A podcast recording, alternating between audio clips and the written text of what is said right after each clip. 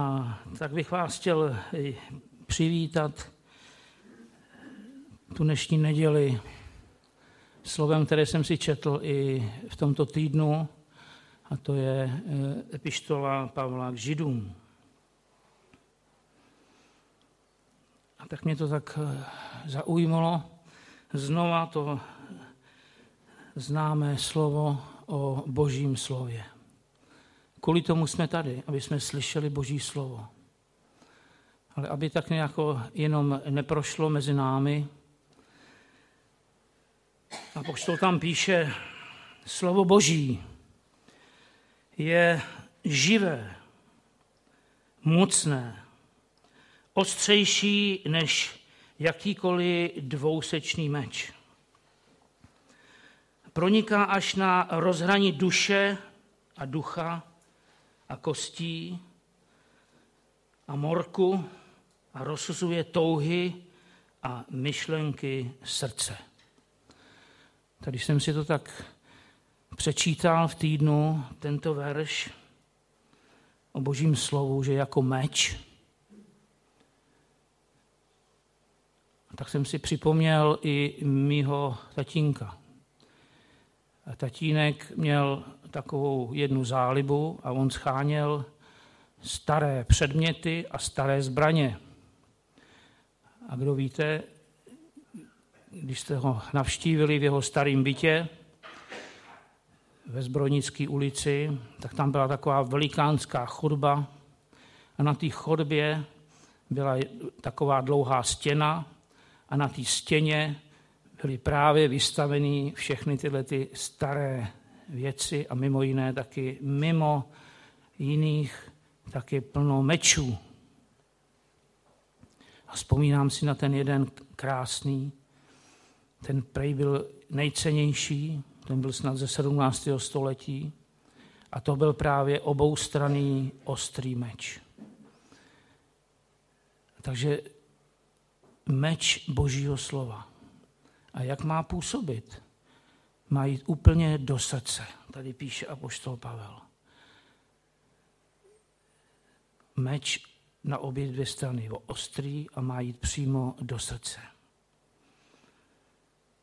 Aby rozhodoval naše touhy, to, co máme v srdci, a aby opravdu šel až na tu dřeň. A tak bych si to přál, aby to bylo i v těch našich dnech, kdy čteme Boží slovo doma, aby to bylo i dneska,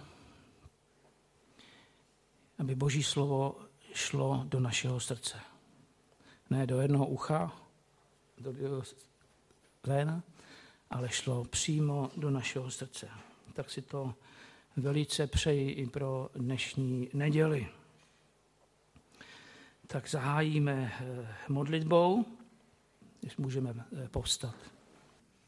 Ano, pane Ježíši, tak si uvědomujeme, více než kdy jindy, že to je milost, že můžeme být takto společně. Ze den na den se to může změnit v našem životě. A tak ti děkuju za to, že si nám to umožnil. I po 14 dnech zde opět být. A nejenom společně, za to ti opravdu děkujeme za naše společenství, za naše vztahy, a děkujeme ti právě i za ten meč Božího slova které můžeme i dneska číst a můžeme studovat, můžeme slyšet tvé slovo. Tak prosím tě, aby opravdu zasáhlo naše srdce, aby nám pomohlo opravdu v této době žít. Nejenom přežít, ale žít vítězný život. Tak jak i připomínal Dan, přišli jsme sem opravdu plný různých starostí, máme toho plné kýbl, každý, pane Ježíši, to, co prožíváme.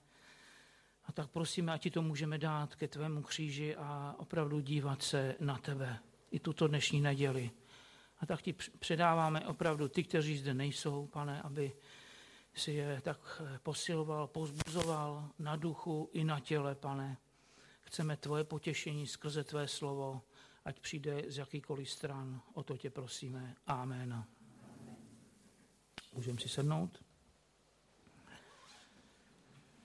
A, a bude to píseň 32. Oslavuj pána. Tak to zpíváme ze srdce.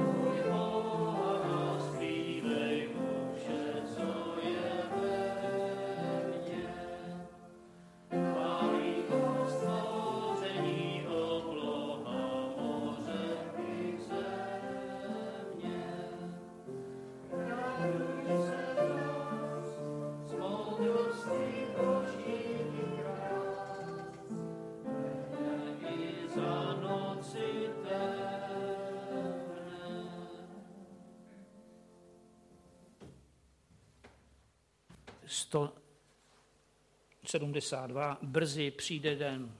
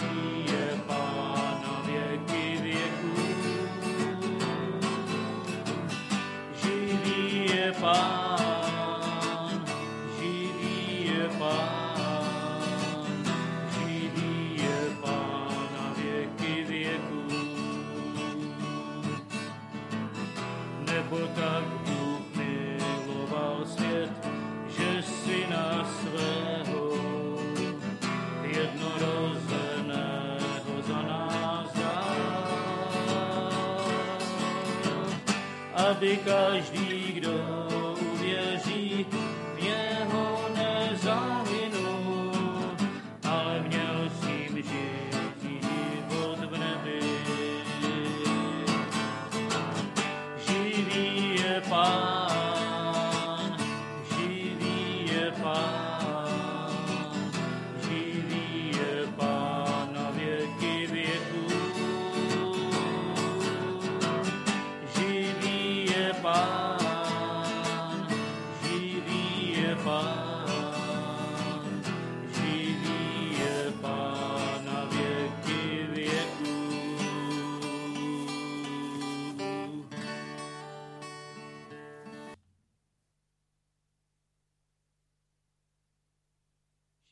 Děkuji ti za to, že ty se živí.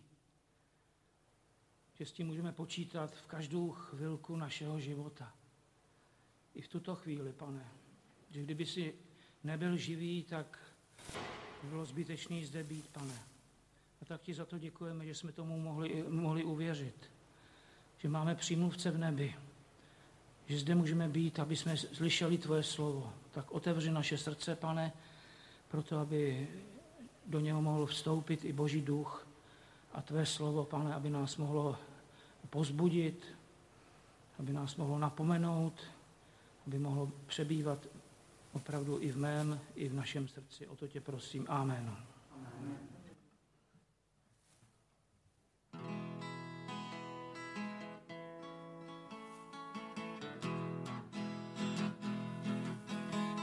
Já srdci radost mám, já dnes srdci radost mám, hledám slova díku, díku,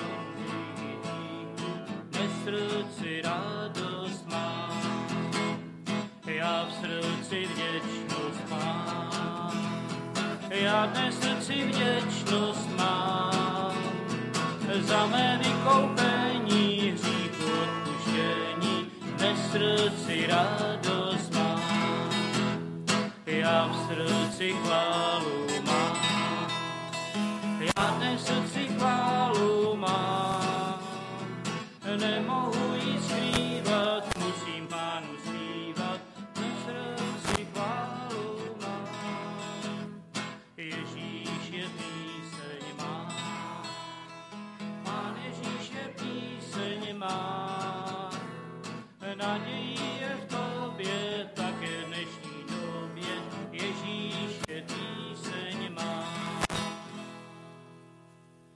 Nadějí je tobě, také v dnešní době, Ježíš je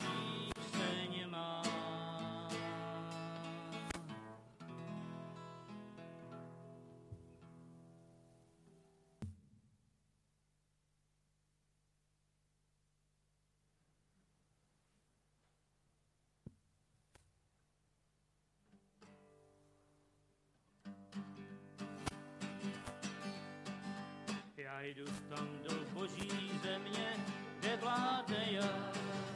Já jdu tam do boží země,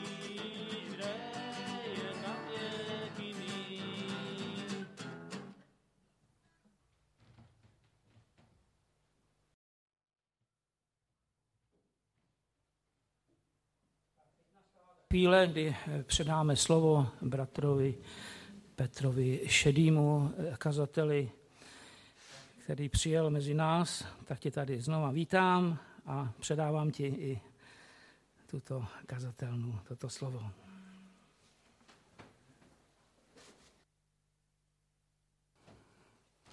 Milí Kristovi přátelé, jsem rád, že jsem tady s vámi v Děčíně. Moje manželka a děti jsou žel dneska doma, protože jsou nemocný. Byl jsem požádan, abych se nejprve představil. Vždycky, když mám mluvit o sobě, tak je mi trochu trapně, když, nebo když o mě někdo mluví, ale musím to nějak překonat. Um, pak už se pustím konečně do výkladu dnešního božího slova o naději z 1. Petrovi první kapitoly. Narodil jsem se v Praze, moji dva rodiče jsou nevěřící. Uvěřil jsem během studia na střední průmyslové škole pod vlivem mého kamaráda Jirky. Vstoupil jsem do sboru církve bratrské na Vinohradech, ehm, když mi bylo 18 let. Poté, co jsem odmaturoval, jsem studoval biblickou školu v Anglii. Oženil jsem se s mojí manželkou Mirkou a máme společně tři děti a letos už to bude 13. výročí eh, naší svatby. Nejstarší syn chodí v Praze do školy, na škole, kde já sám vyučuju, tak mám radost, že ho tam můžu každý den odvádět. Um, dcery jsou mladší, prostřední je teď pět let a chodí do školky a nejmladší jsou dva roky, jmenuje se Lucinka. Tak ta se nám narodila před dvěma lety. Z toho máme velkou radost, to je takové naše světýlko, ta hvězdička. Lucie znamená světlo, tak z toho máme, s ní máme velkou radost, tak jako ze všech dětí. Eh, později jsem se stal misijním pracovníkem, byl jsem eh, u zrodu jedné stanice bratrské, tak z toho jsem měl velkou radost, která do dneška funguje. A potom jsem se stal vikářem na té stanici a pak dokonce ordinovaným kazatelem v církvi bratrské. A dneska pracuji jako učitel na základní škole, jak už jsem řekl. Již pátým rokem učím dějepis a také angličtinu a němčinu. Jazyky jsou opravdu mým koníčkem, takže mám rád řečtinu, hebrejštinu, latinu a pár dalších jazyků, které mě baví. Um, studuju obor učitelství na Univerzitě Karlově, Karlově, takže jsem učitel, ale zároveň i student a dokonču další, uh, další vysokou školu, uh, obor učitelství uh, a jsem ve finální etapě magisterského studia, tak snad to letos dokončím, tak mi držte palce a můžete se za mě pomodlit. A své svědectví vám rád povím, ale později, protože teď bych si odčerpal cený čas na výklad Božího slova, tak když to někoho bude zajímat, rád vám to povím víc. Dnes bych rád mluvil o naději, kterou máme v Kristu. Pokud chcete, otevřete si se mnou Boží slovo z prvního listu Apoštola Petra. Apoštol píše lidem v Malé Ázii, kteří jsou v diaspoře, v rozptýlení. Bylo to v době, kdy křesťané nebyli ještě pronásledováni, ale žili v napětí ve společnosti, se kterou se dostávali do hodnotového střetu. Měli jiné hodnoty než ostatní. Podobně jako my nejsme pronásledováni zatím v naší zemi, zatímco v jiných zemích křesťané jsou běžně pronásledováni a třeba i zabíjeni, tak z toho může mít radost, že zatím nejsme.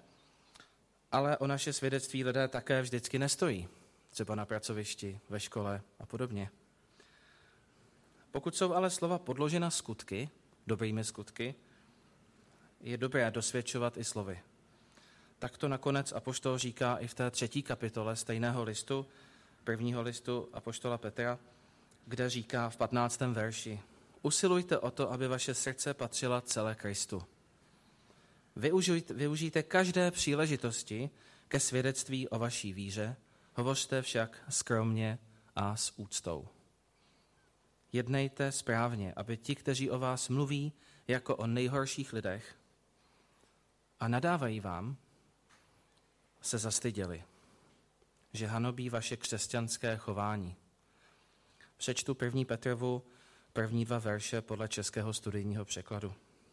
Petr, apoštol Ježíše Krista, vyvoleným příchozím rozptýleným v Pontu, Galácii, Kapadokii, Ázii a Bitýnii, podle předzvědění Boha Otce v posvěcení ducha k poslušnosti a pokropení krví Ježíše Krista, kež se vám rozhojní milost a pokoj. V prvních dvou verších je určení, podobně jako v dnešních e-mailech, když je napíšete, eh, komu je vlastně to poselství určené komu má přijít. Někdy se spochybňuje Petrovo autorství tohoto listu, což je úplně zbytečné. Říká se, že přece on byl rybář a nemohl psát takovým krásným jazykem, ale je to úplně zbytečné, protože Petr diktuje dopis svému společníkovi Silvánovi a dokonce to tam sám píše. To nás vůbec nepřekvapuje, protože v páté kapitole máme autentický Petrův podpis.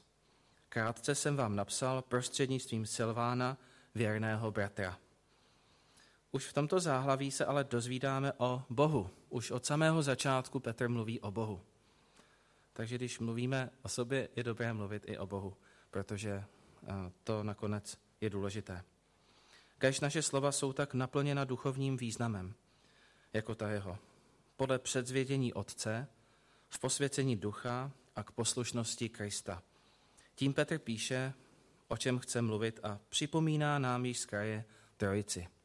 Otce, Syna i Ducha Svatého. Všechny tři osoby se podílí na naději, kterou máme. Otec nám připravuje místo v nebi, Duch nás připravuje na nebe a Ježíš nám umožňuje skrze svou oběť do nebe přijít. Jemu jsme poslušní. Budu číst dál těch pár veršů, tak můžete sledovat se mnou podle vašeho oblíbeného překladu. Požehnaný Bůh a Otec našeho Pána Ježíše Krista, který nás podle svého velikého milosrdenství znovu splodil k živé naději vzkříšením. Vzkříšením Ježíše Krista z mrtvých, k dědictví nezničitelnému, neposkvrněnému a nevadnoucímu, uchovávanému v nebesích pro vás. Pro vás, kteří jste mocí Boží střežení skrze víru k záchraně, která je připravena, aby byla zjevena v posledním čase. Proto jásáte, i když jste nyní nakrátko, je-li to nutné zarmouceni rozličnými zkouškami, aby osvědčenost vaší víry, vzácnější než pomíjející zlato, jež je zkoušeno ohněm, byla nalezena k chvále, slávě a cti při zjevení Ježíše Krista. Ať jste ho neviděli, milujete ho, ačkoliv ho ani nyní nevidíte, věříte v něho a jásáte nevýslovnou radostí plnou slávy, docházejíce cíle své víry záchrany duší. Tuto záchranu horlivě hledali a po ní pátrali proroci, kteří prorokovali o milosti pro vás připravené. Zkoumali, na který nebo na jaký čas ukazoval duch Kristův v nich, když předem svědčil o utrpeních určených Kristu a o velké slávě, která přijde po nich. Jim bylo zjeveno, že ne sami sobě, nýbrž vám sloužili těmi věcmi, které vám nyní byly oznámeny skrze ty, kteří vám přinesli evangelium, evangelium v duchu svatém, poslaném z nebe, věcmi, do nichž andělé touží nahlédnout.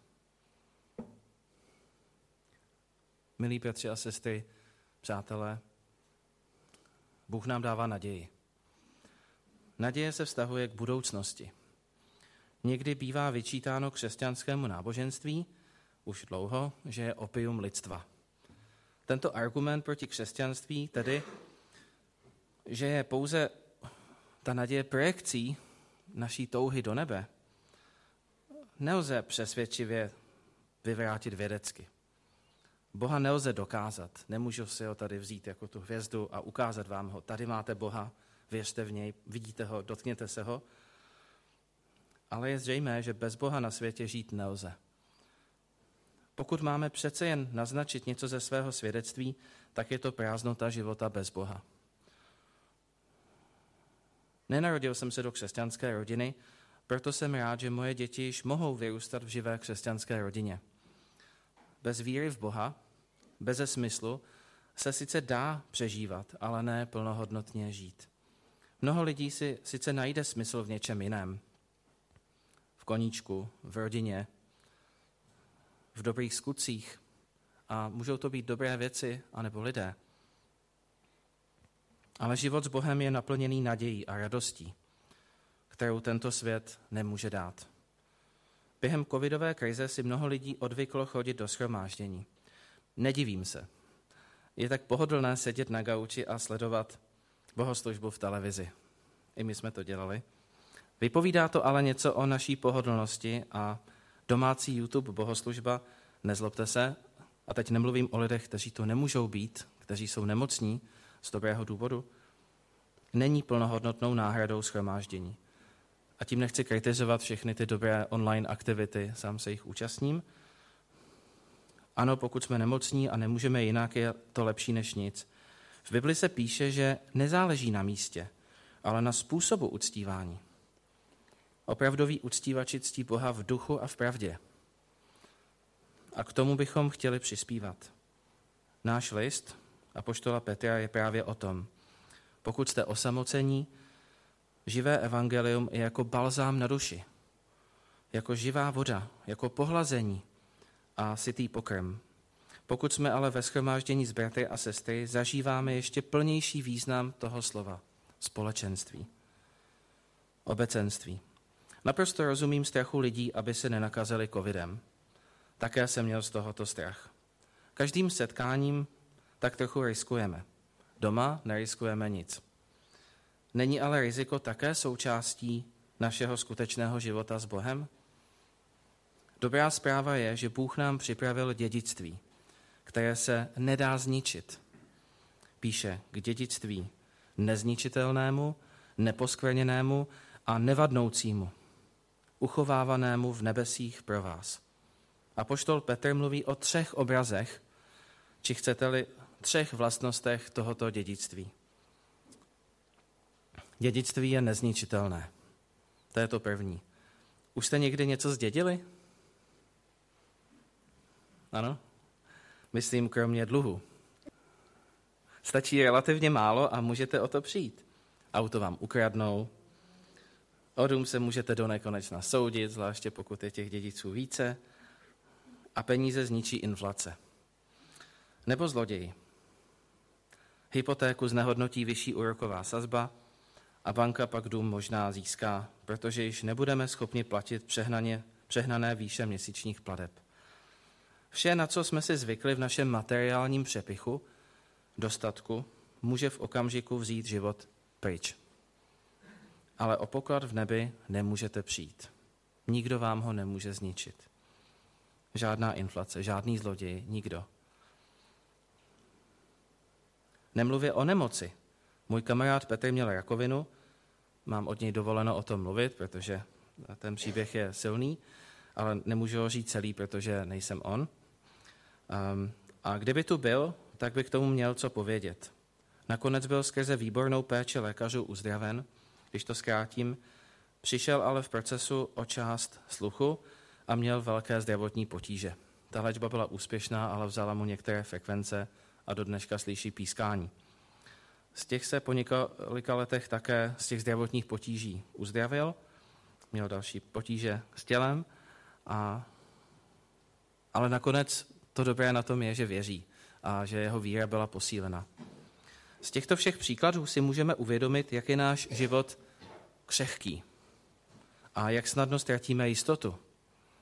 Jistotu v ty věci, které jsou kolem nás, kterých se můžeme dotýkat. Co je nakonec dneska jisté? Ve, svět, ve světle nejistého zítřka se nabídka nebeské jistoty nezdá vůbec jako opium lidstva, ale jako živá voda a nadějná investice do něčeho, co nemůže nic ohrozit. Považte to, milí přátelé, naděje v Kristu. Za druhé dědictví neposkvrněné.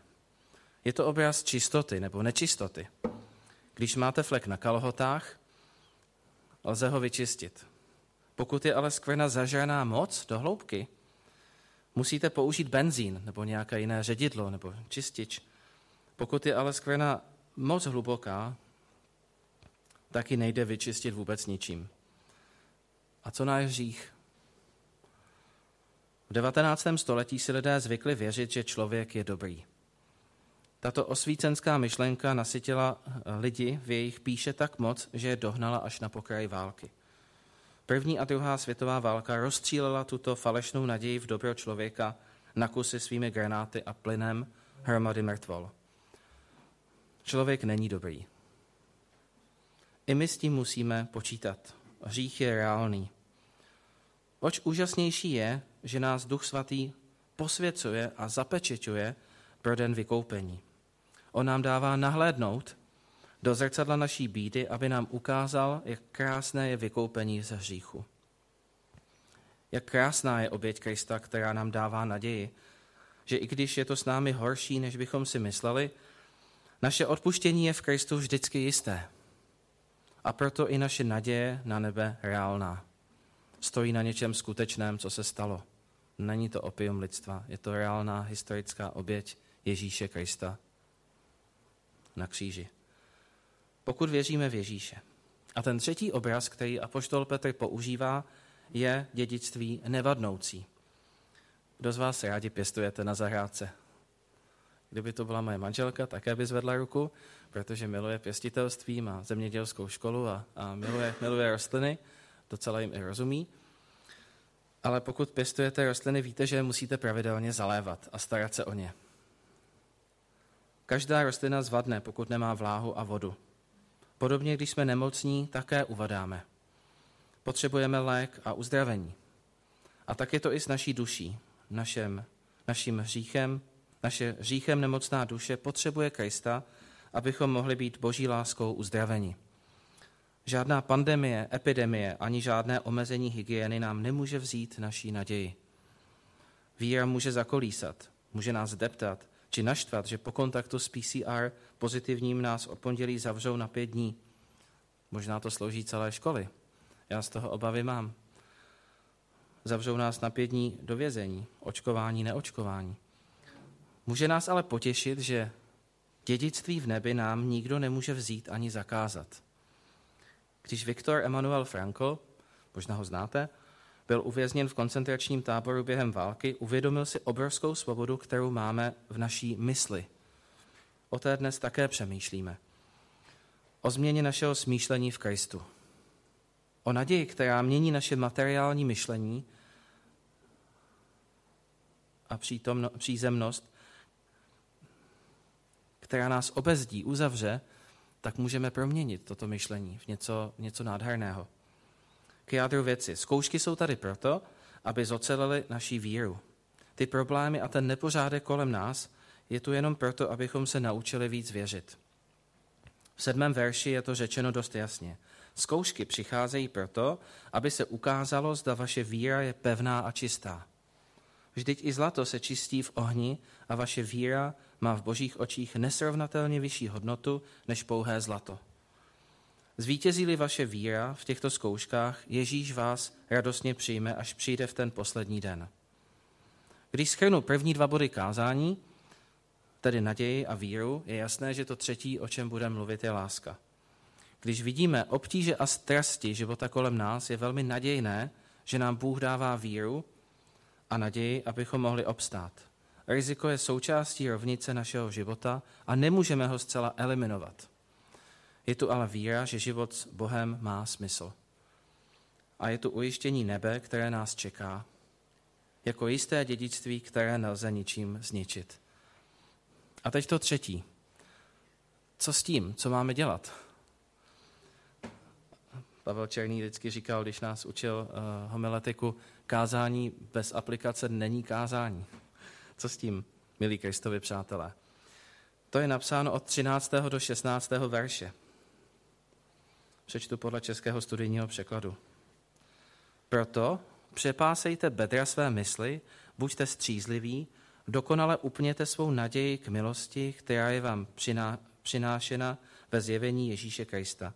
Jako poslušné děti se nepřizpůsobujte dřívějším žádostem podle toho, dřívějším žádostem, jako když jste byli v nevědomosti, ale podle toho svatého, který vás povolal, se i vy staňte svatými v celém svém způsobu života.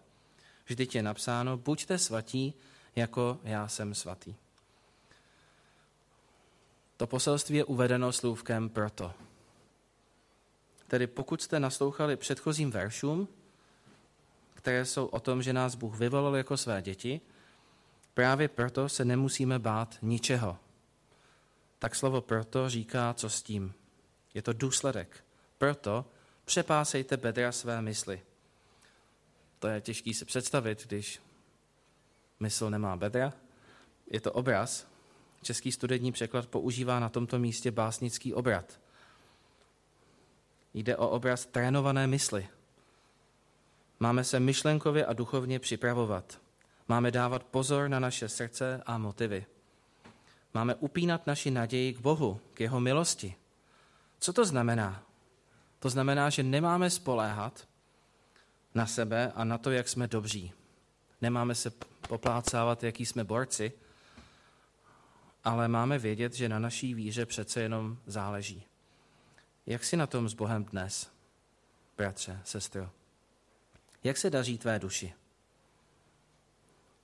Nedopusťte, aby byl váš charakter formován myšlením vašeho dřívejšího života bez Boha. Tedy Duch Svatý má prokvasit celý náš život. Všechny oblasti našeho života, nejenom tu nedělní, na které také záleží. Máme nejenom zbožně mluvit, ale také jednat. Dovolit Duchu Svatému, aby v každém aspektu našeho života ukazoval na Boží slávu. Je to Duch Svatý, který nás posvěcuje protože my sami sebe změnit nedokážeme. Ne z vlastní síly. Dovolte mi schrnout, o čem jsem dneska mluvil. Za prvé, Bůh nám daroval vzácné dědictví. Dal nám svého ducha do srdce, který pročišťuje náš život a myšlení.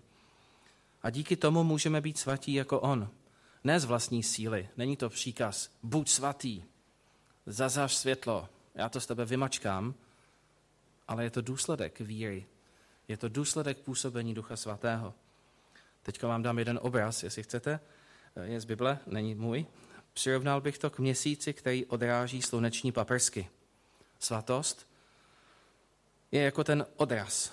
Bůh je to slunce. A my jsme ten měsíc. My nesvítíme, my pouze odrážíme. Je to jako s tou hvězdou, kterou použil bratr Tesárek. Je tam ta žárovka uvnitř, která svítí Pán Ježíš. A my jsme ty ostny té hvězdy, jestli jsem to dobře pochopil. A díky tomu svítíme. Takže když jsme plní jeho slova, naděje, tak můžeme svítit druhým tím božím světlem. Já se modlím za vás i za sebe, abych, až zítra půjdeme do práce, abychom našim kolegům, přátelům, nepřátelům, šéfovi, komukoliv, mohli svítit. Abychom mohli ukazovat na Ježíše tím světlem, který skrze nás září. Nesmíme ale zapomenout, že to nejsme my, kdo záříme, ale Kristus v nás. Až se vás zeptají, proč máš naději, teď je to úplně na houby, tak neřeknu, no já jsem takový nadějný optimista, ale řeknu, ta moje naděje spočívá v něčem jiném že i když mě zavřou, i když spadnu na 60% a budu chudej, tak stejně mám něco, o co nemůžu přijít. Teď vás nechci strašit, já bych se strašně přál, aby ty školy a všechno fungovalo, ale moje naděje spočívá v něčem jiném.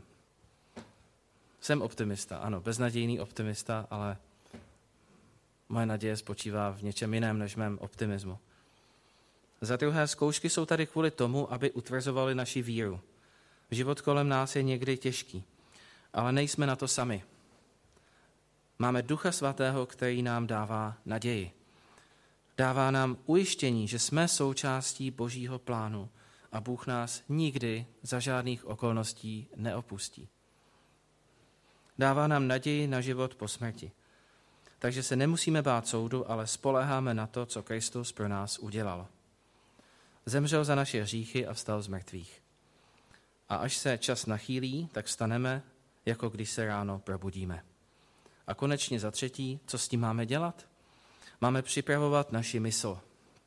Nemáme upadat do dřívějšího myšlení před tím, než jsme poznali Boha. Nemáme přemýšlet tak, jak myslí lidem, lidé kolem nás. Nemáme se trápit tím, co lidé kolem nás. Máme plnit svou mysl duchovním poselstvím duchovním poselstvím Evangelia, dobré zprávy o Ježíši Kristu.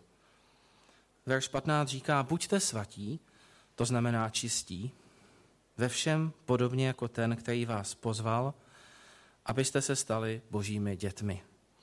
Skončím citátem a ujištěním z božího slova z listu Římanům, který jistě znáte, který nás ujišťuje o boží lásce. V 8. kapitole listu Římanům, 35. verš říká, kdo nás odloučí od Kristovy lásky? Kdo nás odloučí od Kristovy lásky? Víte, jak to pokračuje? A on tam vyjmenovává, co nás nemůže odloučit. Soužení nebo úzkost, pronásledování nebo hlad, nahota nebo nebezpečí. Teď tam vyjmenovává všechno, co nás nemůže odloučit. Dokonce ani my sami sebe nemůžeme odloučit od boží lásky. A 38. verš ujišťuje, ani smrt, ani život, ani anděle, ani mocnosti, ani přítomnost, ani budoucnost, ani moci, ani výšina, ani hlubina, ani žádné jiné stvoření nás nebude moci odloučit od boží lásky, která je v Kristu Ježíši v našem pánu. To je to, co nás drží pohromadě. To jsou ty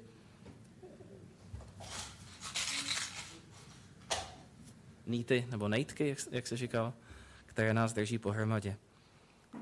Buďte požehnaní a přeji vám krásnou neděli. Amen. Pane Ježíši, děkuji ti za naději, kterou nám dáváš. Děkuji ti za to, že jsi dobrý a prosím tě za každého jednoho, kdo tady je, aby si nám naplnil naše srdce tvojí láskou, naši mysl tvojí nadějí a radostí. Aby ty, kdo jsou doma a jsou nemocní, aby si se nadpřirozeně dotkl Duchem Svatým a pozvedl je. A tak ti důvěřujeme i dnes, že to bude dobré. E, nevíme, co přinese příští týden a třeba ty nadějné vyhlídky zakalí nějaký problém, ale my ti důvěřujeme a nenecháme se tím zdeptat, protože ty nás miluješ a tvoje láska nás neopustí. Děkuji za všechno. Chvála tobě, Ježíši. Amen.